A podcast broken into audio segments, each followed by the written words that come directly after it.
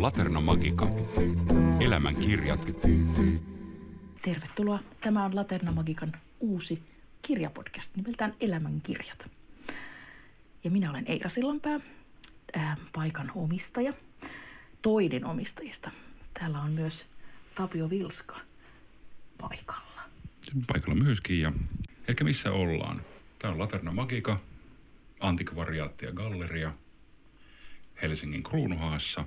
Ja tässä vai, alkuvaiheessa on aina tapana sanoa, että miksi elämänkirjat. Haluttiin ö, kaikkien tämmöisten uutuuskirjapodcastien rinnalle nostaa tällainen, jossa puhuttaisiin myös antikvarista kirjasta ja vanhemmasta kirjasta. Ja, tai kenen kanssa on mukavampi jutella siitä kuin kirjailijoiden. Eli pitemmittä puheitta aloitetaan Latennan podcast numero kaksi. Kyllä, toinen, toinen jakso on ja vieraanamme on Emmi Itäranta. Tervetuloa. Kiitos. Mahtavaa, että olemme saaneet nyt paikalle. Sinä olet tullut Englannista asti. Mm. Miten sä, sä oot ollut nyt jonkin aikaa Suomessa? Joo, itse asiassa mä tulin tänne jo elokuun puolivälissä ja istuin sitten karanteenissa kaksi viikkoa Tampereella ja siitä lähtien olen sitten ö, aika intensiivisesti ollut tekemässä erilaisia markkinointiasioita tuon mm. uuden kirjan kuun päivän kirjeiden Just osalta. Näin. Ja olen itse asiassa ihan tuonne lokakuun lopulle, koska minulla oli tarkoitus mennä Helsingin kirjamessuille mm. esiintymään. Ja nyt sitten kun ne ovat muuttuneet virtuaalisiksi tänä vuonna, niin mulla on siellä jäljellä vielä yksi esiintyminen, josta tietenkin olen kovin onnellinen, koska monilta katosivat esiintymistä ihan kokonaan. Kyllä, nimenomaan. Ja kuun päivän kirjat on nyt ollut, onko montako viikkoa se on nyt ollut jo luettavissa? Öö, se ilmestyi noin kuukausi sitten. Just näin. Eli todella tuoreesta kirjasta puhutaan. Palataan tosiaan tähän uutuuskirjaan myöhemmin, mutta sukelletaan vähän takas, takas ajassa. Me on pyydetty sinua tuomaan viisi elämänkirjaa mukana. Ja, ja tota, lähetit listan meille ja se on täynnä ihania, ihania nimikkeitä, mutta mennään vielä al- aikaisempaan aikaan. Minkälainen lukija sä oot ollut silloin, kun sä oot ihan oppinut lukemaan ja aloittanut lukutaipaleen, niin minkälainen lukija sä oot ollut? Musta tuntuu, että mä oon aika semmoinen kliseinen kirjatoukka lapsi, että, tai, tai olin. Että mä, olin, siis mä opin lukemaan viisivuotiaana ja sillä tavalla, että kun mun vanhemmilla oli tapana lukea mulle iltasatuja ja muutenkin kirjoja kotona, niin mä väsyin odottamaan, että heillä olisi aina aikaa lukea minulle. Päätin, että otan itse tämän homman haltuun, ettei isä sano, että kun on töitä tai äiti sano, että kun on nyt opiskelukiireitä, niin opettelin itse lukemaan sen vuoksi, että voisin, voisin lukea. Ja siitä lähtien kyllä sitten olen ihan, ihan ollut todella aktiivinen lukija, että asuttiin lähellä kirjastoa, kun mä olin lapsi ja mä kävin siellä kirjastossa ihan siis useita kertoja viikossa ja tulin aina kirjapinojen kanssa kotiin. Ja oikeastaan ihan mun koko elämän ajan, niin opiskeluaikana oli joskus muutama semmoinen vuosi, että multa vähän niin kuin jäi fiktion lukeminen, mm. koska mulla ei yksinkertaisesti ollut siihen aikaa. Mutta ihan muuten niin tähän päivään asti olen kyllä hyvin aktiivinen lukija. Oliko sulla pienenä jotain ihan semmoisia suosikkeja, mitä sä niin kuin raahasit aina kirjastosta? Kassakaupalla vai? Öö, joo, mä luin aika paljon samoja kirjoja ja varmastikin mä luulen, että monet lapset tekee näin, koska niissä on semmoinen tietty turvallisuuden tuntu, että kun jostakin tykkää, niin sen haluaa lukea uudestaan. Mä luin paljon etsivä tarinoita, tämmöisiä viisikoita ja neitietsiviä, jotka ei ehkä näin aikuisen näkökulmasta enää olisi niin ö, kauhean antoisia, mutta siihen aikaan ne olivat, kun koskaan ennen ollut mitään aikaisemmin sellaista lukenut. Ja, ja tota, sitten yksi näistä kirjoista, joista tänäänkin puhutaan, niin oli semmoisia ihan mun tärkeitä ensimmäisiä lukukokemuksia, eli Liisa Ihmemaassa. Kuulemma, näin, en itse tätä muista niin tarkkaan, mutta kuulemma myöskin Lumikki oli mulle hyvin tärkeä lapsena. Ja, ja sitten semmoinen satu nimeltä kolme iloista pukkia, jossa ää, pukit ylittävät siltaa ja peikko sillan alla yrittää syödä heidät, mutta he sitten voittavat sen peikon omalla oveluudellaan. Mm. Joo, silloin ehkä tarinat olikin aika, monesti lastenkin tarinat saattoi aika raakoja. Joo. Ja siitäpä seuraavaan kysymykseen, että oliko joku kirja, jonka luit liian varhain? Että oli joku semmoinen, joka olisi jättänyt vähän jälkiä tai, tai tota, että oli niin kammottava, että, että Tai jotain semmoista, mikä ei ehkä avautunut sillä, että lukenut myöhemmin, että Aa, Joo, ehkä enemmän se, niin kuin tämmöisiä, mitkä ei avautuneet nuorena. Mun on tosi nyt kauhean vaikea keksiä esimerkkiä, että mä en osaa vastata mm, tähän. Joo, Mulle ei nyt tule mieleen, vaan se tulee myöhemmin. Joo, ja me viimeksi puhuttiin, mä oon lukenut Babylonin Joo. 13 tai 14 joo. ja se oli joo. Joo. vieläkään, joo. vieläkään ehkä toipunut siitä, joo. Että, että... Myöskin lapset lukee hyvin eri tavalla kuin aikuiset. Mm. Että lapsi saattaa lukea jonkun kirjan mistä aikuiset kauhistuisivat, jos tietäisi, että hän lukee sen, mutta hän itse ei näe siellä niitä samoja asioita, jotka aikuisia kauhistuttavat. Kyllä, kyllä joo. Jarkko Martikainen hän kertoi tämä marinoitu nainen tarina, joka oli ehkä, ehkä hieman varhain luettu, niin. jos hän oli ennen kouluikää sen, lukenut. Että sä äsken jo teit juonipaljastuksen, eli, eli tota, ensimmäinen valintasi on Lewis Carrollin Liisa Ihmemaassa. Tapio lukee meille siitä pienen katkelman. Kaalimadon neuvo. Kaalimato ja Liisa katselivat hetken aikaa toisiaan sanaa sanomatta. Vihdoin Kaalimato otti piipun suustaan ja sanoi Liisalle ääntään venytellen. Kuka sinä olet?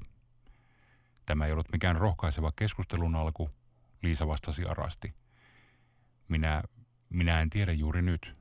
Tai kyllä minä tiedän, kuka olin tänä aamuna, kun nousin ylös.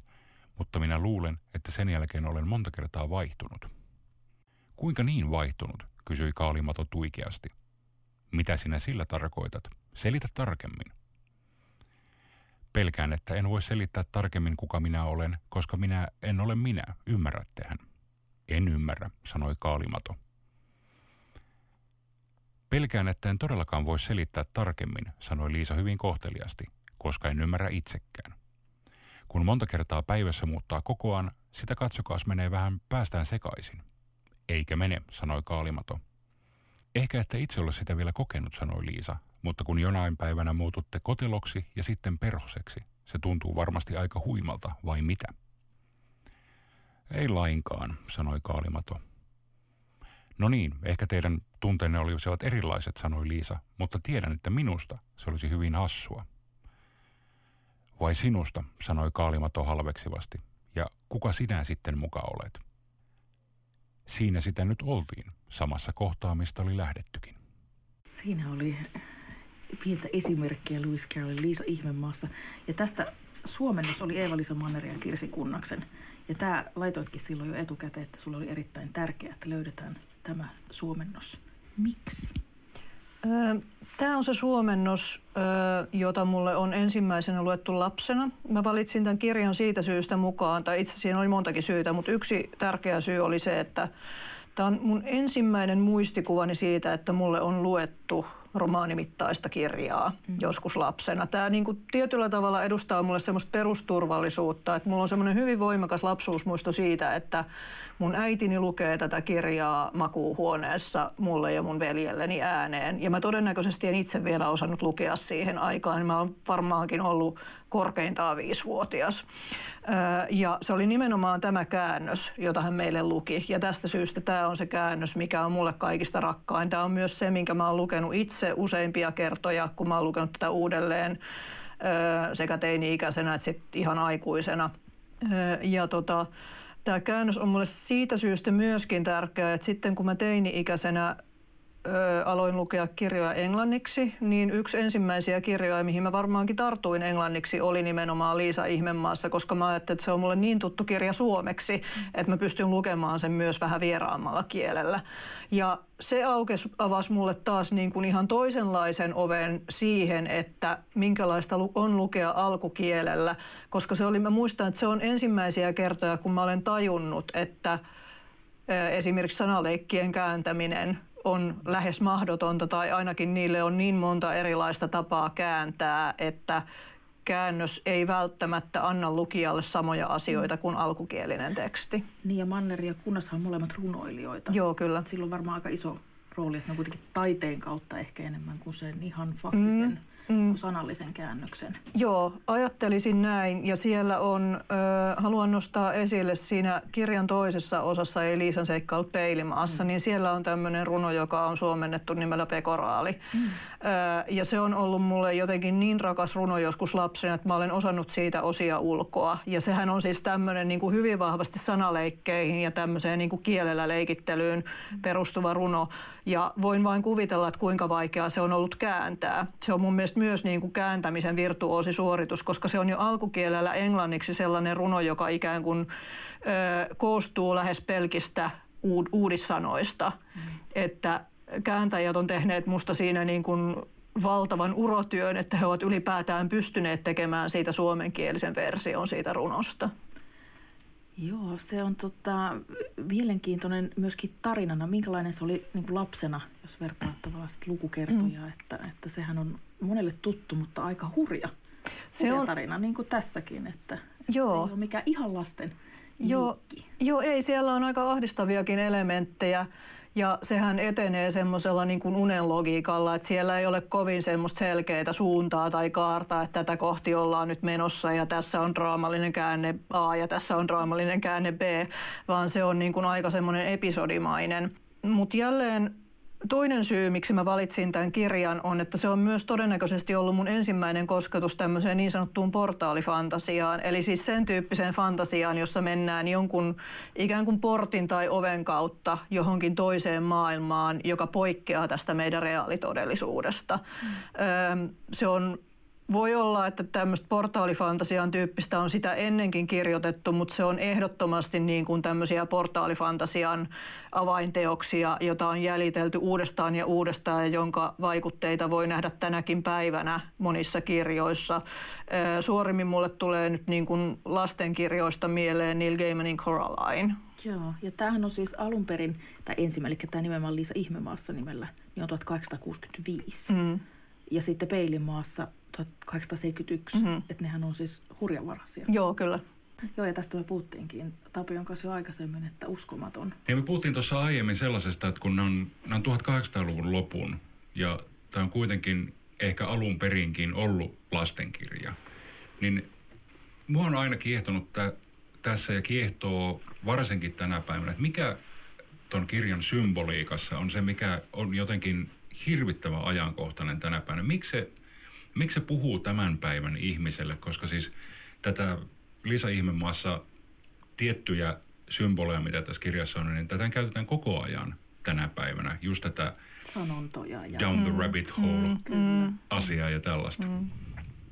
Mitä, mikä se, mitä luulet tai mitä, miten sä jotenkin selittäisit sen ajattelun, mikä siinä on se? Miksi se edelleen on sulle semmoinen Kyllä siis mua, mua kiehtoo siinä henkilökohtaisesti juuri se, että aloitetaan tästä meidän normaalista arkitodellisuudesta, joka tietenkin on ihan erilainen siihen maailman aikaan ollut kuin meidän nykyinen arkitodellisuus. Joka tapauksessa lähdetään niin kuin tästä meidän ympärö, ympäröivästä todellisuudesta ja sukelletaan johonkin, mikä poikkeaa siitä täysin ja missä kaikki ikään kuin toimii täysin ennalta arvaamattomalla tavalla, semmoisella, että mitään ei voi hallita, mitään ei voi ennustaa mikä toimii semmoisen niin unen logiikan mukaan.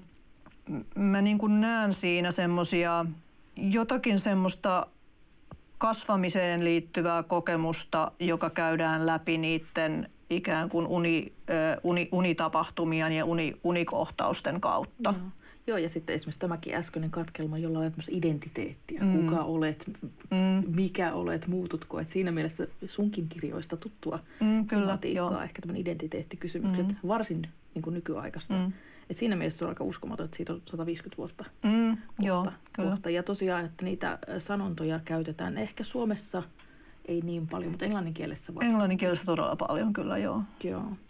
Mutta huikea käännös ja jos haluaa tutustua näihin eri käännöksiin, niitä on kuusi kappaletta suomennoksia, niin Wikipediasta löytyy tosi hieno esimerkki. Siellä on kuusi semmoista katkelmaa vierekkäin kaikista. Ja siinä näkyy muun muassa se nimistö hienosti. Ja siinä näkyy myöskin tosi hienosti, miten tämä, tämä kestää hyvin aikaa, koska tämänkin jälkeen on tullut kolme käännöstä mm. vielä. Jokainen on aika erilainen, mm. mutta ehkä tätäkin sivuttiin, että, että tässä on, tämä on niin kuin jotenkin niin peittoamattoman hyvä, varsinkin mm. kokonaisuudesta tosi miellyttävä lukea. Mm. Tosi jännä, että se on käännetty niin monta kertaa vielä, että, että siihen joten, joku syyhän siihen on ollut varmaan kääntäjillekin. Että Mm, mm, mm. Ehkä myöskin semmoinen briljeeraus Mm, tai mm. tämä on aika, tämä on hurjan vaikea. Joo, kyllä, kyllä. Joo, kyllä mä näkisin tämän nimenomaan semmoisena tekstinä, että jos kääntäjä haluaa niin kuin todella kokeilla omia rajojaan niin näyttää, että mihin pystyy, niin tämä on varmasti semmoinen, mikä houkuttelee kyllä tarttumaan. Ja tämähän on käännetty varmaan melkein kaikille kielille. On varmaan, joo. Myöskin sillä lailla. Sitten pikkuhiljaa voitaisiin siirtyä kirjaan numero kaksi, josta Tapio lukee meille pienen esimerkin. Joo, siirrytään ajassa eteenpäin, ei kauhean pitkään, eli vuodelta 69 kirja, jonka mietin pitkään tuossa, kun sain tämän listan, että mun li- omalla elämänkirjat listalla olisi varmasti ollut Ursula Le Guinia, mutta mm. mietin, että olisiko se tämä vai Maailman vihreä metsä. Ja huomasin, että se oli täysin, täysin mahdoton päätös mulle. Että... Mm. Mutta tosiaan Ursula Le Guinin Pimeyden vasen käsi Vanha kulttuurikielto tavaraa koskeva laki kielsi tuomasta planeetalle vielä tässä vaiheessa valmisteita, joita voitiin analysoida ja jäljitellä, joten minulla ei ollut mukanani mitään muuta kuin alus ja ansibeli, kuvalaatikkoni, ruumiillinen omalaatuisuuteni, joka oli ilmeinen, ja henkinen erikoisuuteni, jota en kyennyt todistamaan. Kuvat kirsivät pöydässä ja niitä tarkasteltiin samanlaisin varovaisin ilmein, kun ihmisten näkee katselevan jonkun toisen perhevalokuvia.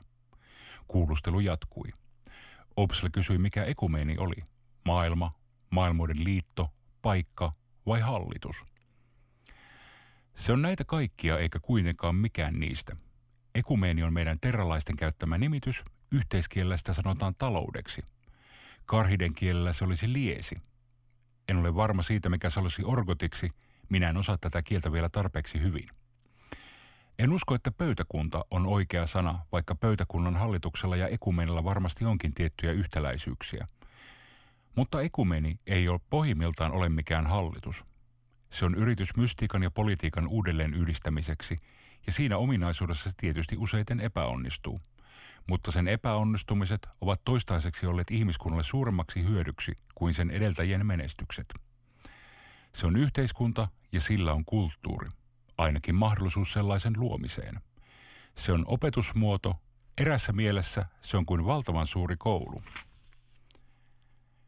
Viestinnän ja yhteistyön motiivit ovat sille olennaisia ja siksi se on toisesta näkökulmasta katsoen maailmoiden liitto, jolla on jossain määrin keskitetty normaali organisaatio – ja minä edustan juuri tätä puolta, liittoa.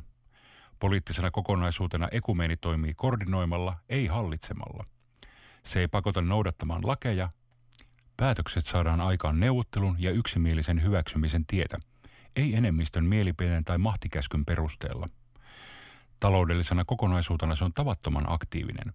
Se huolehtii maailmoiden välistä viestiyhteyksistä ja pitää 80 maailman välistä kauppatasetta tasapainossa. Siinä oli ote Pimeyden vasen käsikirjasta. Miksi valitsit Pimeyden vasemman käden? Ähm, mun oli pakko ottaa jotakin Ursula Le Guinin kirjoittamaan mukaan. Mä en ole lukenut läheskään koko hänen tuotantoaan, koska se on varsin laaja, mutta tota, hän on yksi kaikkein tärkeimmistä kirjoittajista mulle ollut niin kuin lukijana, mutta myöskin yksi tärkeimpiä vaikutteita muuhun itseeni kirjoittajana. Ja Pimeyden vasen käsi oli ensimmäinen hänen kirjoistaan, jonka mä luin. Mä, olin, mä en muista ihan tarkkaan, minkä ikäinen mä olin. Mä olin jossakin teini-iässä, ehkä niin kuin teini-iän siellä loppupuolella, sanotaan 15 ja 20 välillä, kun mä luin tämän kirjan. Ja se oli mulle suunnattoman vaikuttava ensinnäkin ihan jo siitä syystä, että Le Guinin proosa on mun mielestä niin äärettömän hienoa ja kirkasta ja, ja, ja kaunista joka tulee jälleen alkukielellä paremmin esiin kuin käännöksissä. Käännöksetkin on hyviä, mutta se jotenkin mun mielestä vielä, vielä niin kuin vahvemmin välittyy sieltä alkukielestä, se hänen tapansa käyttää kieltä. Tämä oli Kalevi Nyytäjän Joo, joo, joo. Tästä ei varmaan useampia olekaan kuin yksi suomennos. Ei, joo, ei, eikä joo. monesta niistä olekaan. Ehkä Joo, ei varmaan olekaan. Joo, joo, ei varmaan ole. Toinen asia, mikä muuhun teki vaikutuksen, oli se, että se niin kuin Le Guinin tapa rakentaa tämmöisiä täysin vieraita kulttuureja jonnekin kauas tulevaisuuteen, kaukaisille planeetoille ja tehdä se niin kokonaisvaltaisesti ja uskottavasti, että mä täysin pystyin uskomaan, että tämmöistä voisi olla jossain, vaikka mä tiedän, että ei ole. Mm. Siis se, että hän niin kuin esimerkiksi ottaa huomioon, niin kuin tostakin tuli tuosta äskeisestä pätkästä esille, että siellä on erilaisia kieliä ja kulttuureita. Ja jos niin kuin eri kulttuurien ja kielten edustajat kommunikoi keskenään, niin heidän täytyy ottaa kaikki nämä asiat huomioon, ihan niin kuin meidänkin maailmassa. Kun siihen asti mä olin ehkä lukenut lähinnä semmoista paljon simppelimpää skifiä, jossa nyt kaikki vaan automaattisesti puhuu samaa kieltä, eikä siihen koskaan kiinnitetä mitään huomioon, että miten Ei nyt kaikki osaa niin, samaa kieltä. Kyllä, kyllä. Tai, tai, tai mitään tämmöisiä asioita. Niin tässä oli niin kuin musta jotenkin ö, ensimmäistä kertaa tuli tuli vastaan tämmöinen hy, hyvin, hyvin kokonaisvaltainen ö, lähestymistapa siihen tämmöisen niin kuin tieteismaailman rakentamiseen. Joo, ja hänellähän on aika monimutkainen. Mä en ole ihan hirveästi lukenut mm. Le Guinin ja Maameren tarinat, niin kuin Joo. moni on, on, mutta nimenomaan että tämmöinen hyvin monimutkainen, mutta sitten kuitenkin siinä pysyy niin sanotusti kärryillä, että mm. se ei ole niin kuin monet skifikirjat on, että täytyy jotenkin pysyä 16 mm, mm, kirjassa ja kirjoittaa mm. itselleen kaavioita, että, että se jotenkin hänellä on hirveän selkeä, mm, kyllä, selkeä, kyllä, kyllä, selkeä tapa. Kyllä. Mä mietin just, että hän on siis Skifi-kirjailija, mutta hän ei ole ehkä sitä tyypillisimmästä päästä. Että jotenkin kun multa tulee aina kysymään Skifiä, niin, niin mä ajattelen semmoista vähän kulunutta pokkaria, mm. jossa on joku avaruusaluus, mutta mm. hän ei ole koskaan ehkä, mm. ehkä tota ollut yhtään sen, sen tyyppinen. Niin millä lailla sä kuvailisit Le Guinin tuotantoa? Öö, joo, Le Guinin tuotanto ei tosiaan ole tämmöistä avara, avaruusaluspokkaria. Epäilemättä hänen kirjoina on kyllä julkaistu myös semmoisessa muodossa ja semmoisilla kansilla, sitä en epäile laisinkaan. Hän on semmoinen sen tyyppinen kirjoittaja mun mielestä, joka on paljon kiinnostuneempi henkilöistä kuin, kuin mistään esimerkiksi teknologiasta. Tai häntä usein ei, ei ajatella niin sanotun kovan skifin kirjoittajana. Kova skifi on siis semmoista, mikä keskittyy hyvin vahvasti tieteeseen ja teknologiaan. Ja sillä on paikkaansa toki myös, mutta mä henkilökohtaisesti mieluummin niin kuin lukijana luen tämmöistä enemmän henkilöistä kiinnostunutta ja, ja, ja siitä, että mitä, mitä henkilöissä tapahtuu ja mitä heidän välillään tapahtuu. Joo, ja eikö tässä ollut nimenomaan se sukupuolen identiteetti, joka oli silloin, Joo. tämä on 69 ilmestynyt, Joo. eli 50 vuotta sitten. Joo, niin kyllä. on näitä ensimmäisiä, Joo. on on jotenkin. Kerrotko vähän siitä, miten, Joo. miten se käsittelee? Joo, ja tämä on siis myös yksi syy, miksi mä halusin ottaa tämän mukaan omalle listalleni. Eli siis Pimeyden vasemmassa kädessä, niin ö, tässä on tämmöinen kansa, mä en nyt muista heidän nimeään, koska siitä on pari vuotta, kun mä oon se viimeksi lukenut, ö, joka asuu tämmöisellä planeetalla ja heidän siis niin kuin tämmöinen perusbiologinen tilansa on sukupuoleton ja sitten siinä tilanteessa, kun heidän täytyy kuitenkin jotenkin lisääntyä, niin siinä tilanteessa he sitten niin kuin ikään kuin ottavat joko miehen tai naisen biologisen sukupuolen. Ja heillä on erilaisia rituaaleja, mitä siihen liittyy. Se on niin kuin hyvin, hyvin erityyppistä kuin se on, se on niin kuin käytännössä vieras tämmöinen alien avaruus, avaruusolentojen kanssa, vaikka Legin kyllä perustelee tämän sillä, että he on niin kuin alun perin samaa alkuperää kuin ihmiset, mutta ollaan niin kaukana tulevaisuudessa ja heitä on geneettisesti muokattu, että he on niin kuin biologisesti myös hyvin kaukana nykyihmisestä.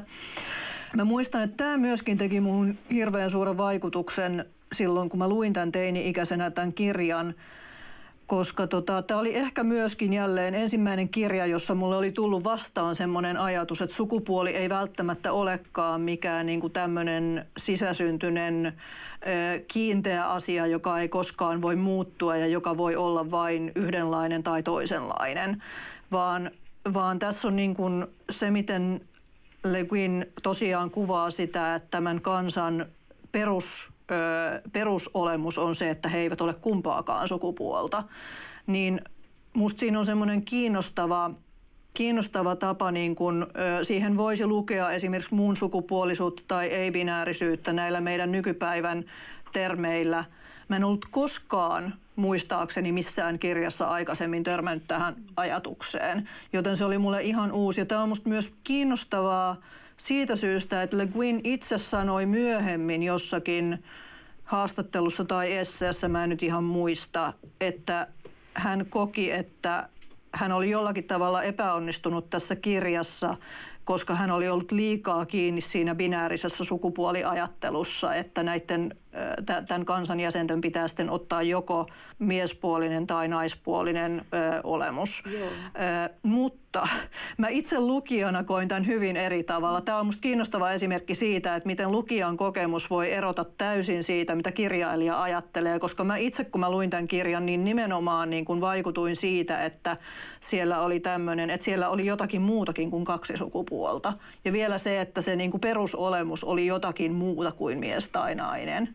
Hänestä on tehty dokkari, jossa tähän ainakin viitataan niin, okay. että, joo, että tota, joo, siinä dokkarissa on, on sillä lailla, että siinä on muutamia kirjailijoita, ää, Gaiman muun muassa, mm. ja ne viittaa tähän kirjaan sillä lailla, että, että hän sai hirvittävästi kritiikkiä mm. nimenomaan nyt vuosikymmeniä myöhemmin siitä, että oli valinnut tämmöisen miesmäisen hahmon, Just. Niin hahmoksi siihen. Joo. Ja tota, mutta siinäkin samalla viitataan siihen, että toiset lukijat ei, ei missään lailla kokenut sitä niin, mm. mutta Le Guin oli itse selitellyt, että hän oli jotenkin myöskin mm. jälkikäteen, että hänkin, mm. hän teki väärin, kun laittoi sen mies, mieshahmon siihen, että siinä mielessä, mutta vuosikymmenen jälkeen vasta tällainen kritiikki, että ehkä Joo.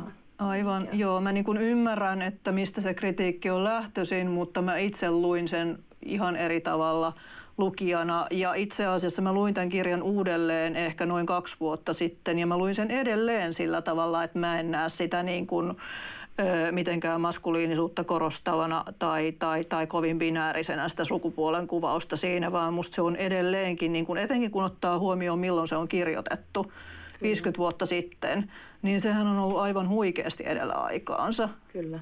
Joo, ja sehän on edelleen, sitä luetaan todella paljon. Joo, kyllä. ehkä vielä enemmän kuin koskaan tätä mm. teosta. Le Guin on hyvin yhteiskunnallinen kirjoittaja ja, ja tota, toinen asia, mikä mua viehättää erittäin paljon tässä Pimeyden vasemmassa kädessä on se juuri tämä niin kuin eri kulttuurien kohtaaminen ne hankaluudet, mitä siihen liittyy, mutta myöskin kaikki sitten semmoiset asiat, että mitä nämä eri kulttuurit löyt, löytää toisistaan. Et sieltä ihan ensimmäiseltä lukukerralta, kun mä oon lukenut tämän kirjan, niin mulle on kaikkein vahvimmin jäänyt mieleen semmoinen osio siitä kirjasta, joka on itse asiassa aika pieni osa sitä kokonaisuutta. Mun mielessä se jotenkin dominoi sitä, koska se teki muhun niin vahvan vaikutuksen. Se on siellä kirjan loppupuolella, kun nämä kaksi päähenkilöä, eli Genli Ai ja, ja sitten tämä Estraven, niin he niin kuin yhdessä lähtee ylittämään semmoista jäätikköä, mikä on hyvin vaikea ja vaarallinen vaellus tehdä niissä olosuhteissa. Ja se, että miten niin kuin sen matkan aikana he alkaa ymmärtää toisiaan paremmin ja lähentyy ja heidän välilleen syntyy semmoinen yhteys, joka voi lukea ystävyydeksi tai sen voi jopa ehkä jollakin tasolla lukea rakkaustarinaksi mun mielestä se, että heidän välillään ei ole mitään tämmöistä niin kuin seksuaalista, niin ei, ei sulje sitä pois, että sen, sen voisi lukea näin. Ja mun mielestä se on niin kuin tämän, tämän kirjan kiinnostavimpia osioita. Joo, se kuvaus. Joo, ja siitä itse päästäänkin. Mä oon joskus kirjoittanut ylös, löysin vanhasta muistikirjasta tämmöisen Le Guinin lainauksen. Hän on sanonut, että en ennusta, en neuvo – vaan kuvailen. Mm. Ja se, se, ehkä siihen tämä nyt sit perustuukin, että hän on kestänyt niin paljon aikaa, että mm, hän ei mm. jotenkin saarnaa. Että joissakin ähm, fantasia- ja skifikirjoissa saattaa olla pieniä semmoisia saarnaavan mm. piirteitä ja sitten ne onkin ehkä hieman vanhentunut nopeammin. Että olisiko se... Guinilla just Joo. Joo, kyllä mä näkisin, että siinä on semmoinen tietynlainen neutraalius, niin kuin, joka, jo, joka tekee niistä semmoisia aikaa kestäviä, koska semmoiset, se, että antaa ikään kuin jättää jättää lukijan päätettäväksi ja pääteltäväksi asioita eikä, eikä tarjoa liian valmista, niin se usein kestää aikaa paremmin. Mun pitää kertoa semmoinen Ursula Le Guiniin liittyvä anekdootti nyt tässä yhteydessä, koska se on ajankohtainen. Eli hän siis kuoli alkuvuodesta 2018 aika pian sen jälkeen, kun hän oli kuollut siinä niin kuin parin viikon sisällä sen jälkeen, niin mä näin semmoisen unen, jossa mä olin kirjoitustyöpajassa, johon mä olin vienyt tämän mun uuden silloin työn alla olleen romaanini ensimmäiset luvut. Ja, ja tota, hän oli siellä opettajana. Ja hän oli sitten lukenut nämä ensimmäiset luvut ja mulla oli ihan kauheita vaikeuksia siihen aikaan niiden kanssa, että mä en niin kuin millään meinannut saada tätä kirjan alkua toimimaan. Ja hän oli sitten lukenut nämä ensimmäiset luvut ja hän sanoi hyvin kärsivällisesti ja viisaasti, että tämä sun lähtökohta on ihan kiinnostava, mutta tämä sun proosa ei oikein vielä hengitä. Että sun täytyy työstää sitä nyt lisää. Ja tota, mä heräsin ja sitten mä ajattelin, että no okei, että jos niin kun Ursula Le Guin tulee haudan takaa neuvomaan, että miten mun pitäisi kirjoittaa, niin kyllä häntä pitää kuunnella. Ja olin samaa mieltä hänen kanssaan myös siitä, että se prosa ei nyt oikein vielä hengittänyt niissä ensimmäisissä luvuissa ja tein sitten lisää töitä sen kanssa. Ja mä oon sitten kauheasti toivonut koko tämän vuoden, että hän olisi tullut uudestaan mun uniini sanomaan, että nyt tämä sun proosasi hengittää.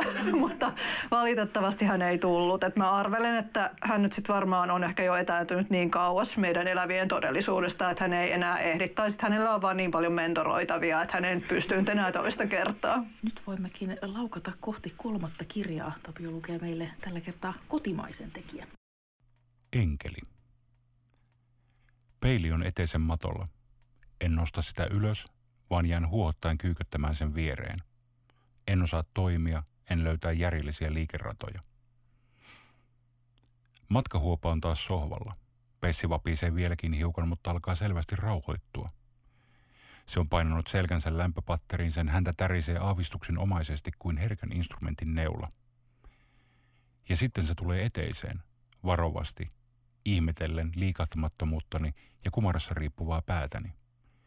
Peili on kuin pieni pyöreä lammikko pöyheässä matossa. Kurotan peilin ylle niin, että kasvoni kuvastuvat siitä. Oman pääni viereen ilmestyvät pienemmät, tummat, suippukorvaiset kasvot, joiden punakeltaisissa silmissä himertää uteliaisuus. Pessi kokeilee käpälällään peiliä. Se katsoo minua ja sitten taas kuvastimeen – se paljastaa hampaansa ja kavahtaa hieman taaksepäin, kun peikko peilissä vastaa irvistykseen. Mutta sitten se hivuttautuu takaisin peilin ääreen ja kokeilee taas tassullaan kylmää lasipintaa. Katselemme toisiamme, minä ja Peikko. Lampun valo luo pääni ympärille vaalean sädekehän, ja Pessi erottuu vieressäni tummana siluettina. Me katsomme toisiimme ja peiliin ja toisiimme.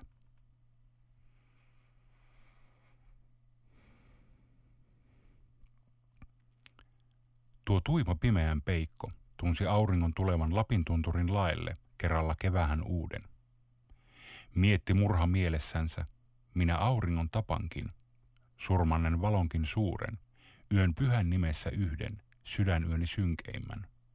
Peikot päivyttä vihaavat. Sä Einoleen runosta Pimeän peikko, kokoelmasta Helkavirsiä.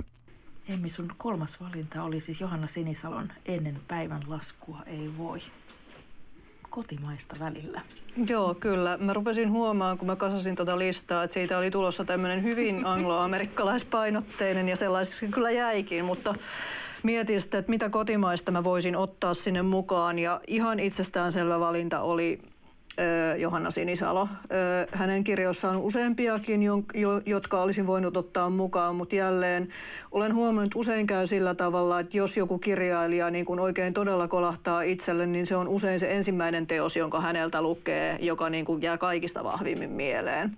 Ja tosissaan mä luin tämän ennen päivänlaskua ei voi. En ihan heti silloin, kun se oli ilmestynyt, vaan ehkä pari vuotta myöhemmin. Sehän mm. voitti Finlandiaan 20 vuotta sitten. Joo, 2000, ihan tasan joo, 20 joo. vuotta sitten kyllä. Joo, että mä luulen, että mä luin sen silloin 2000-luvun alussa, ehkä noin 2002 tai 2003.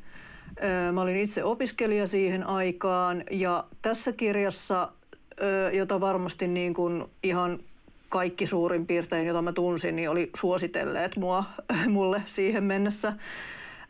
Ja jostakin syystä mulla meni jonkin aikaa ennen kuin mä tartuin siihen. Niin tässä kirjassa muun teki vaikutuksen erityisesti se, että jos tuossa niin kuin Le Guinin kohdalla puhuin siitä, että hän rakentaa semmoisen täysin uskottavan ö, futuristisen skifimaailman, niin tässä kirjassa mun mielestä Sinisalo rakentaa tämmöisen täysin uskottavan vaihtoehtohistoriallisen nykytodellisuuden mm. tai sen, sen päivän todellisuuden. Niin, edetään. Joo, kyllä, kuin. kyllä. Ja itse asiassa nyt kun tätä, tätä pitkästä aikaa, mäkin olen lukenut sen melko tuoreeltaan mm. silloin ja jotenkin selailin, niin niin kieltämättä on sellaisia hieman äh, ehkä semmoisen 2000-luvun vaihteen juttuja just tässä niin kuin mainosmiehen, mm. että hän voitti jotain vuoden huiput palkintoja mm, ja mm. muita, että ne on ollut niin kuin tosi isoja juttuja. Mm, mm. Että siinä on semmoinen jännä ajankuva myöskin. Joo, joo kyllä. nyt ehkä. Joo, joo, kyllä se on siis, siitä näkyy, siitä on tosiaan mullakin muutamia vuosia aikaa, kun mä oon se viimeksi lukenut, mutta tota, siinä tosissaan se, niin kuin, se ankkuroituu hyvin vahvasti mun mielestä siihen hetkeen, jolloin se on kirjoitettu. Kyllä, mutta sitten siinä on juuri tämä, että sit siinä on myöskin tämmöinen vaihto, vaihtoehto ja nämä hahmot,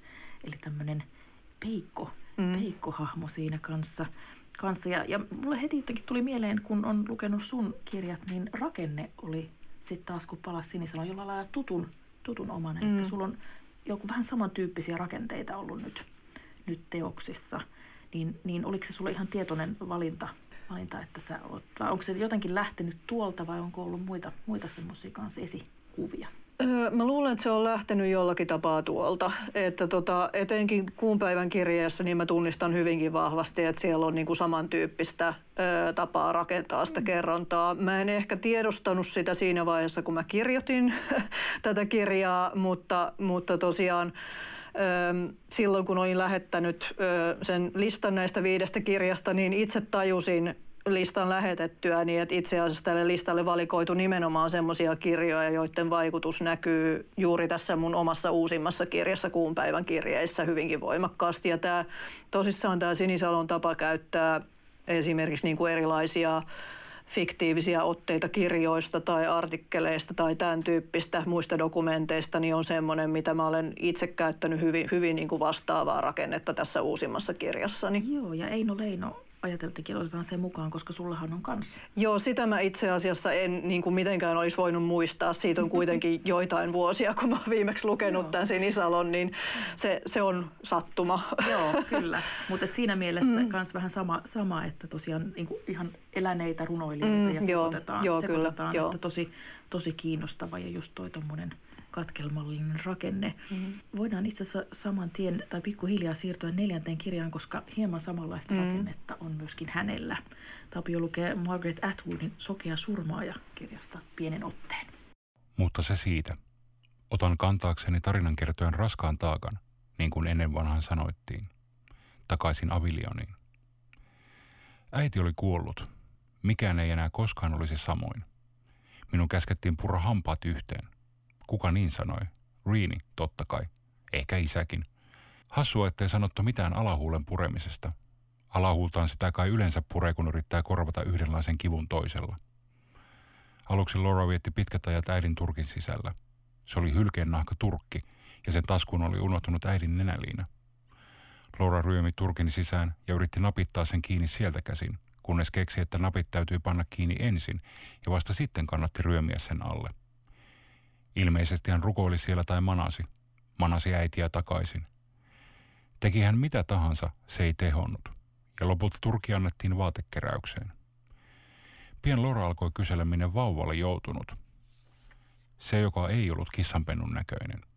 Vastaus taivaaseen ei enää kelvonut hänelle. Sillä hän tarkoitti sen ruumista, joka oli ollut vadissa. Reeni selitti, että lääkäri oli vienyt sen pois. Mutta miksi sille ei pidetty hautajaisia? Siksi, että se oli syntynyt liian pienenä. Mutta miten joku niin pieni saattoi tappaa äidin? Rini sanoi, älä sinä siitä välitä ja saat tietää sitten, kun olet isompi. Ja se, mitä et tiedä, ei voi vahingoittaa sinua. Mikä on kyllä epäilyttävä elämänohje. Joskus se, mitä ei tiedä, voi vahingoittaa ihmistä hyvinkin paljon. Öisin Laura hiipi minun huoneeseeni, ravisteli minut hereille ja kiipesi minun sänkyyni. Hän ei saanut unta. Se oli Jumalan vika. Hautajaisiin saakka hän ja Jumala olivat olleet hyvissä väleissä. Jumala rakastaa sinua, sanottiin metodistikirkon pyhäkoulussa, jonne äiti oli meidät lähettänyt, jonne Reenikin lähetti meidät myöhemmin, noin niin kuin periaatteesta. Ja silloin Laura oli uskonut siihen, mutta enää hän ei ollut niin varma. Siinä oli Margaret Atwood ja Sokea surmaaja. Se päätyi sun elämänkirjojen listalle. Joo, kyllä päätyi, koska Atwood oli myös semmoinen kirjailija, että hän on mulle niin tärkeä kirjailija, että en mitenkään voinut jättää häntä pois tältä listalta.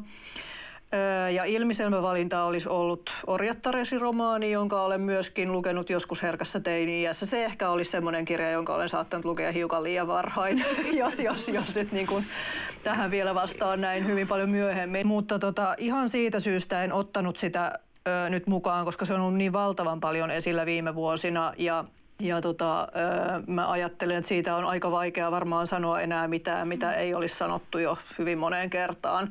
Ja sen takia mietin, että mitä muuta Atwoodin tuotannossa on semmoista, mikä olisi ollut mulle niin kuin oikein todella vaikuttava lukukokemus. Niitä on useitakin, mutta mä päädyin sokeaan surmaajaan ja osittain juuri siitä syystä, että se on niinku semmoinen, tämän, tämän myönnän ihan avoimesti, että se on semmoinen kirja, jonka rakennetta mä ihan niin kuin tarkoituksella katselin, kun kirjoitin omaa uusinta kirjaani niin kuin siinä mielessä, että miten, koska mä ihailen sen kirjan rakennetta valtavasti. Mm. Kerro Must... hieman, mikä, se, mikä siinä on se juttu. Joo, eli siis Sokea surmaaja on, öö, se on niin kuin tämmöinen Siinä on kaksi aikatasoa, eli niin kuin nykytasossa on tämmöinen vanha nainen, joka, ö, joka sitten kertoo ö, menneisyydestään ja puhuu kuolleesta sisarestaan Laurasta ja heidän yhteisestä menneisyydestään lapsina ja, ja sitten myöskin aikuisina. Ja lukijaa johdetaan siinä monella tapaa harhaan. Mä en halua spoilata sitä kaikkea, koska on, jos ette ole lukeneet, niin on parempi, että ette tiedä. Mm. Ö, mutta tota, siinä niin kuin se rakenne on semmoinen, että siellä on välissä aina niin kuin tämmöisiä esimerkiksi lehtiartikkeleista otteita, mm. jotka ikään kuin viittaa siihen, että mitä on vielä tulossa siinä tarinassa myöhemmin. Ja lukijaa viedään harhaan, lukijaa huijataan, ö, lukijaa johdatellaan monella tapaa eri suuntiin ja se tarina ikään kuin pikkuhiljaa paljastaa itsensä, niin. että mitä siellä itse asiassa, mikä se totuus niin joo, sanotusti siinä, on. Eikö siinä ollut just niin, että romaanin sisällä, että on tämä romaani, siellä on toinen, romaani, on toinen romaani, jonka juonesta ei ihan pysy selvillä, joo. kenestä se kertoo. Joo. Ja, kyllä. Ja sit tai ihan... edes, että kuka sen on välttämättä kirjoittanut. kyllä, ei Joo. ihan helpoimmasta päästä. Mutta tosiaan tässä on kans, äh, rakenteessa on jotain hieman, hieman tota Sinisalon tyyppistä, Joo, että siellä on, on kans uutisartikkeleita, mutta ei ole ihan varma, että onko nekään ihan totta, mm, mm. totta ja nimenomaan pätkiä siitä mm. kirjasta. Joo, kyllä. Et näitäkin, nämäkin on jollain lailla vähän tuttuja. Sun uudessa, uudessa kirjassa oli paljon tätä samaa rakenteellisesti. Esti kanssa. Onko sulla Atwood, oot sä, miten sä oot tosiaan ihan nuorena lukenut ensimmäiset? Joo, olen tosiaan, en muista minkä ikäinen on ollut, mutta teini-ikäisenä olen lukenut Orjattaresi varmaan saattaa olla, että olin vasta yläasteella siinä vaiheessa, en ole ihan varma tästä nyt. Ja sitten sen jälkeen niin olen lukenut jälleen, en hänen koko tuotantoaan, koska se on valtavan laaja, mutta, mutta niin kuin kyllä suurimman osan varmaankin romaaneista, tai ainakin semmoisista, mitkä on ilmestynyt Orjattaresi-romaanin jälkeen. Joo, ja mehän nauhoitetaan tätä päivänä, jolloin oli taas mahdollista, niin, että niin, olisi, aivan. olisi Nobel-palkinto, Joo. mutta meni sitten runoilija Louis Joo, tosin en kyllä odota, että Atwood sen voittaisi, koska kanadalainen saman ikäpolven naiskirjailija mm. Alice Munro voitti pari vuotta sitten, niin totta, totta. usko, arvelen, että Atwoodin mahdollisuudet kyllä menivät siinä valitettavasti. Eiköhän häntä ole myöskin palkittu ihan. Kyllä joo, se on, se on totta joo. Yksi asioista, mitkä, mitkä mua kiehtoo tässä kirjassa on niin kuin se, mm, se lapsuuden kuvaus ja, ja se, että miten ikään kuin sisarukset siinä tilanteessa, jossa heidän kotinsa on vähän niin kuin kriisissä ja perheensä on vähän niin kuin kriisissä, mm. niin mi, miten he niin kuin, ö, tavallaan selviytyy toistensa avulla, mutta sitten vieraantuvat myöhemmin. Mun mielestä tässä kirjassa on myös kiinnostavaa tämä ö, lapsuusmuistojen ja sitten tämän niin kuin vanhan naisen kertoja äänen vastakkainasettelu, koska se, että minkälainen tämä kertoja on sit siellä vanhempana, niin se poikkeaa niin kuin hyvinkin vahvasti siitä, että minkälaisena me nähdään hänet siellä muistoissa se, se nuorempi versio mm. hänestä. Ja tässä on mun mielestä ikään kuin Atwood leikkii myös tällä epäluotettavuudella, että kuinka paljon me voidaan luottaa näihin eri kertojiin. Joo, me kuultiin äsken tuossa pätkässä oli nimenomaan tämä nuori Joo. Iris, eli vanhempi sisaruksesta, joka sitten mm. kertoi äitin kuolemasta. Mm. Miten sä oot, oot aikanaan sitten, kun sä rupesit ihan ensimmäistä, eli Teemestarin kirjaa, mm. niin, niin oliko se ihan selvä valinta, että nyt dystopia tai tämmöinen tavallaan maailmanlopun jälkeinen maailma, vai, vai kokeiliko se muutakin? Oliko tämmöinen esimerkiksi Sinisalon tapainen tämmöinen tähän hetkeen? Tai? Öö, mä en kokeillut muutakin, vaan mulle oli, mä en muista, että mä olisin ajatellut heti alussa, että tämä sijoittuu tulevaisuuteen, mutta mulla oli niinku semmoinen alkuidea siitä, että mä tiesin päähenkilön ja mä tiedin, tiesin minkälaisessa tilanteessa hän on. Eli mä tiesin, että mulla on nuori nainen ja häneltä on vesi lopussa ja hän yrittää valmistaa teetä siitä viimeisestä vesitilkasta, joka hänellä on.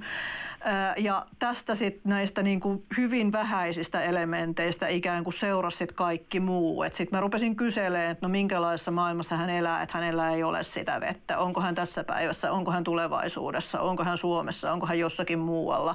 Et ikään kuin näiden kysymysten kautta se sitten alkoi kasvaa sieltä ja tulla, tulla näkyviin. Se tuntuu usein siltä, mutta kaikki kirjat on lähteneet semmoista yhdestä alkukuvasta liikkeelle kudottujen kujien kaupungissa se oli semmoinen, että mä näin naisia kutomassa, mutta he eivät kutoneet kangasta, vaan he kutoivat katuja. Mm. Ja kuun päivän kirjeessä se alkukuva oli semmoinen, että mä näin tämän päähenkilön kuussa katselemassa kohti maata ja ajattelemassa, että hän ei voi koskaan palata sinne. Eli mun kaikki romaanit aina lähtee tämmöistä yhdestä alkukuvasta – jossa on aika vähän elementtejä, mutta jossa on jotenkin sen tarinan ydin jo jollakin tapaa. Ja se tuntuu vähän siltä niin kuin olisi vastasatanutta lunta maassa ja sieltä lumen alta ikään kuin pilkistä semmoinen osa jotakin kuvaa, mutta mä en vielä näe siitä kun ihan vähän reunaa. Ja sitten mä alan pikkuhiljaa niin kuin sutia sitä lunta siitä pois ja sieltä paljastuu koko ajan enemmän asioita. Joo ja samalla lailla sulla on ehkä vieläkin tähän Atwoodin ehkä palatessa ja sitten muutamaan muuhun tämmöiseen dystopia-klassikkoon, esimerkiksi Cormac McCarthy The Road. Mm. Ähm, koskaan ei kerrota, mitä oikeastaan se mm. välissä tapahtuu. Että mm. Se on sulla kanssa, sä et hirveästi niinku selittele, että no sitten, mm, sitten mm. sit vesi loppui ja sitten tapahtui näin ja sitten kuinka paljon kuoli, vaan että se, se tulee ilmi. Samalla Atwoodillahan ei, ei koskaan kerrota, mitä siihen siihen, missä mm. hirveästi on mm. tapahtunut oikeastaan missään näissä. Joo, tai ainakin se on aika viitteellistä. Juuri näin, joo. Joo, joo, joo. joo kyllä. Mä sanoisin, että siihen on varmaan ihan tämmöinen tarinankerronnallinen syy. arvelisin, että varmaan kaikilla kirjailijoilla, jotka tähän päätyy, niin se syy on lähinnä se, että jos sinne kirjoittaisi niin kuin ihan hirveän tarkkaan auki sen, että miten tähän on päädytty, niin pitäisi kirjoittaa jo erillinen kirja siitä. Ja se ei olisi välttämättä kovin kiinnostava kirja, mm. koska... Niin ja, sitten, koska niin, ja vanhenisi se, aika nopeasti. Niin, se vanhenisi aika nopeasti. Mm. Et juuri tämä, että mä itse asiassa Teemestarin kirjan kohdalla mä yritin tehdä niin jossakin varhaisessa versiossa, että mä yritin selittää kaiken, että miten oli päädytty tähän. Ja sitten mun esilukijaparat, jotka lukivat sen luvun, niin oli sellainen, että voi hyvänen aika, että ei sun nyt kaikkea tätä tarvitsisi selittää. Että meille riittää paljon vähempikin. Ne niin kuin sanoi ihan suoraan, että tässä kohtaa nyt tämä sun kerronta vaan pysähtyy ja tätä ei todellakaan tätä kaikkea tarvita. Mm. Niin mä kuuntelin sitten heitä siinä kohtaa. Mulle on tärkeää tietää kirjoittajana, että vaikka mä en kertoisi sitä lukijalle, niin mulla täytyy olla joku käsitys siitä, että miten siihen on päädytty, mitä on tapahtunut. Mutta mun ei tarvi laittaa sitä kaikkea sinne tekstiin, koska jos mä laittaisin, niin silloin mä luulen, että aika iso osa mun lukiosta kaikkoisi aika nopeasti. Ää, tässä vaiheessa tuleekin mieleen nyt, kun ensimmäistä kirjaa kuvataan tai kuvattiin, eikö kuvaukset ole jo ohi, eli Teemestarin kirjasta tulee elokuva. Joo, kyllä. Vedenvartijat. Öö, joo, vedenvartijat. Kyllä, vedenvartijat nimellä. Niin onko he pyytänyt käyttöön sitten tämän tyyppistä informaatiota sulta? Öö, joo, jossakin vaiheessa käsikirjoittaja Ilja Rautsi öö, kyllä kysyi siihen tarinaan mm. liittyviä asioita. Hän muistaakseni kysyi esimerkiksi sitä, että miten nämä tota CD-levyt, jotka löytyy sieltä lähteestä, niin miten ne on päätyneet sinne. Ja, ja sitten Mä muistaakseni olin kyllä ajatellut sen asian läpi, että kyllä mä sitten pystyin hänelle sen kertomaan, mutta mä jouduin muistelemaan, koska siinäkin vaiheessa kirjan kirjoittamisesta oli jo joitain vuosia aikaa, niin mun piti vähän niin kuin kaivaa itse niitä tiedostoja esille ja miettiä, että mitähän mä tässä kohtaa taas ajattelinkaan. Niin. Mutta joo, kyllä, kyllä hän jonkun verran kysyi. No niin, neljä kirjaa on, on tässä jo esitelty ähm, nyt mennään sitten niin, sellaisen, joka voisi helposti olla kuusi kirjaa, koska tässä on mm. kuusi tarinaa. Mm. Tapio lukee meille jälleen pienen pätkän. Siinä olikin kaikki, suurin piirtein. Keski-ikä on takana, mutta ihmisen tuomitsee epäkuolleiden joukkoon tai hänelle tarjoaa pelastuksen hänen asenteensa, eivät hänen ikävuotensa. Nuorten keskuudessa on monta epäkuollutta sielua – he ryntäilevät kovasti ympäriinsä ja heidän sisäinen mädäntymisensä jää muutamaksi vuosikymmeneksi piiloon, siinä kaikki. Paksuja lumihiutaleita putoilee ulkona liuskakivikatolle ja graniittimuureille. New Yorkissa raatavan Solzhenitsinin tapaan minäkin aion ahertaa maapaossa, kaukana siitä kaupungista, joka liitti luuni yhteen. Solzhenitsinin tavoin palaan minäkin kerran, jonakin seesteisen iltahämärän hetkenä. Siinä oli katkelma David Mitchellin pilvikartastokirjasta. Mm. Minkä takia valitsit pilvikartaston viidenneksi elämän kirjaksi?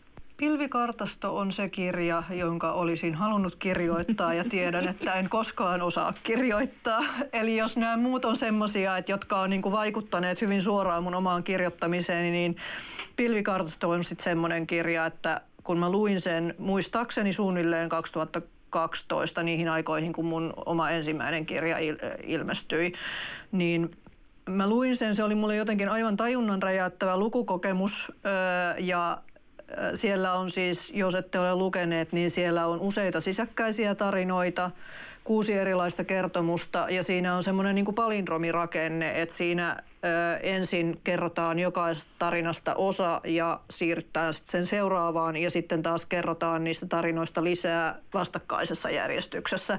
Eli päädytään viimeisen, viimeisenä päädytään sinne tarinaan, josta ollaan myös aloitettu. Ja tässä kirjassa on mun mielestä aivan valtavan hienoa se, että siellä on niin kuin kaikki. Siellä on kaikki lajityypit, siellä on kaikki kertoja äänet, siellä on jotenkin niin kuin elämän ja maailmankaikkeuden kirjosta kaikki, mitä voi olla.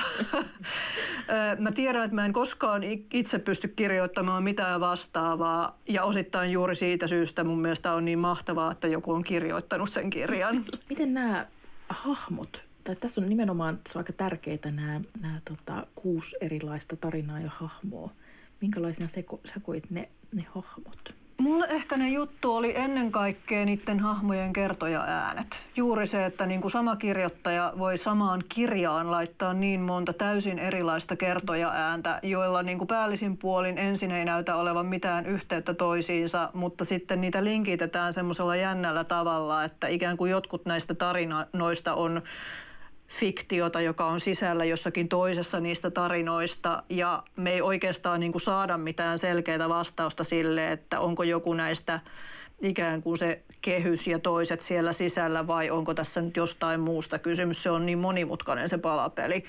Ja sitten siellä myöskin esiintyy tämmöinen pyrstötähden muotoinen syntymämerkki, joka näillä kaikilla henkilöillä on, joka niin kun jotenkin ainakin mun mielessäni kutsuu semmoista tulkintaa, että ehkä nämä henkilöt on jollakin tavalla niin kuin toistensa tämmöisiä reinkarnaatioita. Jossakin seuraavassa elämässä sama henkilö syntyy ja elää aivan toisenlaisen elämän ja aivan toisenlaisena persoonana. Mua viehättää ihan valtavasti tässä juuri nimenomaan tämä erilaisten kertoja äänten kirjo. Plus se, että nämä on myöskin kaikki aivan erilaisiin ajankohtiin sijoittuvia. Mm. yksi on ikään kuin historiallinen romaani, ei kun kaksi on ikään kuin historiallista romaania, mutta eri historiallisiin aikakausiin mm, sijoittuvia. 1800-luvun puoleen väliin joo, se ensimmäinen. Joo, ja joo, kyllä. hauskaa, että se on Lewis Carrollin kanssa niin, aivan. aikalainen. Joo, ja, joo, joo. ja sitten siellä on ö, 1900-luvun alkupuolelle kyllä. muistaakseni toinen. Sitten on yksi nyky, ei kun 70-luvulle, 60, 60 tai 70-luvun mm. siihen taitteeseen sijoittuva. Sitten on yksi ikään kuin nykyaikaan, mikä nyt tietenkin on jo parinkymmenen vuoden takana menneisyydessä, koska se silloin tämä kirja on kirjoitettu. Äsken, joo, äsken, joo, joo, niin mä arvelin, että se on joo, siitä. Kyllä. Joo, ja sitten on kaksi erilaisiin tulevaisuuksiin sijoittuvaa. Aika pitkälle. Joo, aika pitkälle. Joo, joo, joo. joo. Nyt kun on viisi kirjaa esitelty, niin mä haluaisin kysyä, minkä, minkälaista oli valita nämä viisi? Oliko se helppoa? Ihan mahdotonta. siis aivan mahdotonta. Tota, ja vaatimattomasti elämänkirja. niin, niin, niin. Joo, kyllä. Että tota, eihän siis sen rajaaminen viiteen kirjaan, että jotka ovat jotenkin olleet mulle e- eri ikäkausina tärkeitä tai vaikuttaneet elämääni tai vaikuttaneet omaan kirjoittamiseeni, niin 50 ehkä onnistuisi. Mutta viisi tuntui niin kuin aivan mahdottomalta. Mun on pakko, ihan pakko käyttää tämä hetki siihen, että mä nostan vielä esiin yhden, koska se olisi kuulunut tälle listalle mutta mä sitten pakon edessä jätin sen pois. Etenkin kun ottaa huomioon, että tähän tosiaan valikoitunut semmoisia kirjoja, jotka niin kuin, joiden vaikutus näkyy hyvin vahvasti tässä mun mm. omassa uusimmassa romaanissa. Mun olisi pitänyt ottaa mukaan myös Philip Pullmanin Universumien Tomu-trilogian viimeinen osa, eli toi Maaginen kaukoputki, Aha. koska tota, se on se koko trilogia ollut mulle hirveän vaikuttava ja nämä eläinhenget, joita tässä mun kuunpäivän kirjeessä esiintyy, niin ne on hyvin vahvasti sukua näille eläinhahmoisille daimoneille, jotka on ihmisten kumppaneita siellä Pullmanin trilogiassa. Eivät sama asia, mutta hyvin, niin kuin, hyvin, hyvin vahva sukulaisuus. Mä ajattelisin, että näiden molempien taustalla varmasti on niin kuin ajatus tämmöisistä samaanien eläinauttajahengistä. Että meillä on varmasti ollut niin kuin sama taustamateriaali, josta on ammennettu ja sen takia myöskin siellä on se yhtäläisyys kysymys. Jos mä olisin valinnut viisi vuotta sitten mun elämän viisi kirjaa, niin ne olisi ollut ihan eri kirjat. Jos mä valitsisin ne vuoden päästä uudelleen, mm. niin ne olisi todennäköisesti eri kirjat. Mm. Onko joku näistä semmoinen, mikä pysyisi koko ajan? Mä luulen, että se Liisa Ihmemassa saattaisi pysyä siitä syystä, että se kuuluu niin vahvasti sinne varhaislapsuuteen ja siihen, mm. miten mä olen itse oppinut lukemaan. Mm. Ja niin kuin se on ollut sillä tavalla formatiivinen, että mm. mulla ei niin kuin siltä samalta ajalta ole mitään toista, jonka mä mustaisin yhtä vahvasti, niin se saattaisi pysyä. Mutta kaikki sen jälkeen myöhemmin luetut, niin kyllä varmaan vaihtuisi. Mm. Niin ja toisaalta sitten kun koko ajan lukee lisää. Niin, myöskin. Tässä vaiheessa haluan sitten kiittää Emmiä lämpimästi, että osallistuit ja jaoit meille elämän kirjat. Nämä Kiitos. aivan mahtavat valinnat ja monta omaa suosikkia, molempien omat mm. suosikit siinä. Mahtavat, että pääsit meidän mukaan. Ja tuota, kiitos yleisölle siellä maskien takana. Mm. Kiitos. Suurkiitos teille kaikille. Mm. Elämän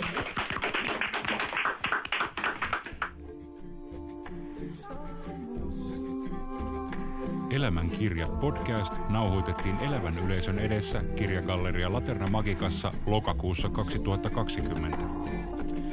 Vieranamme oli Emmi Itäranta, jonka uusi teos Kuunpäivän kirjeet on juuri ilmestynyt. Tämä podcast on saanut tukea Otavan kirjasäätiöltä. Kiitämme myös Teemu Korpipäätä ja Tanssiteatterin raatikkoa laitteistolainasta. Seuraavan jakson vieraana on Marko Annala. Surkiitos tunnusmusiikista puuluu pyhtyelle. Äänitys ja tuotanto Tapio Vilska.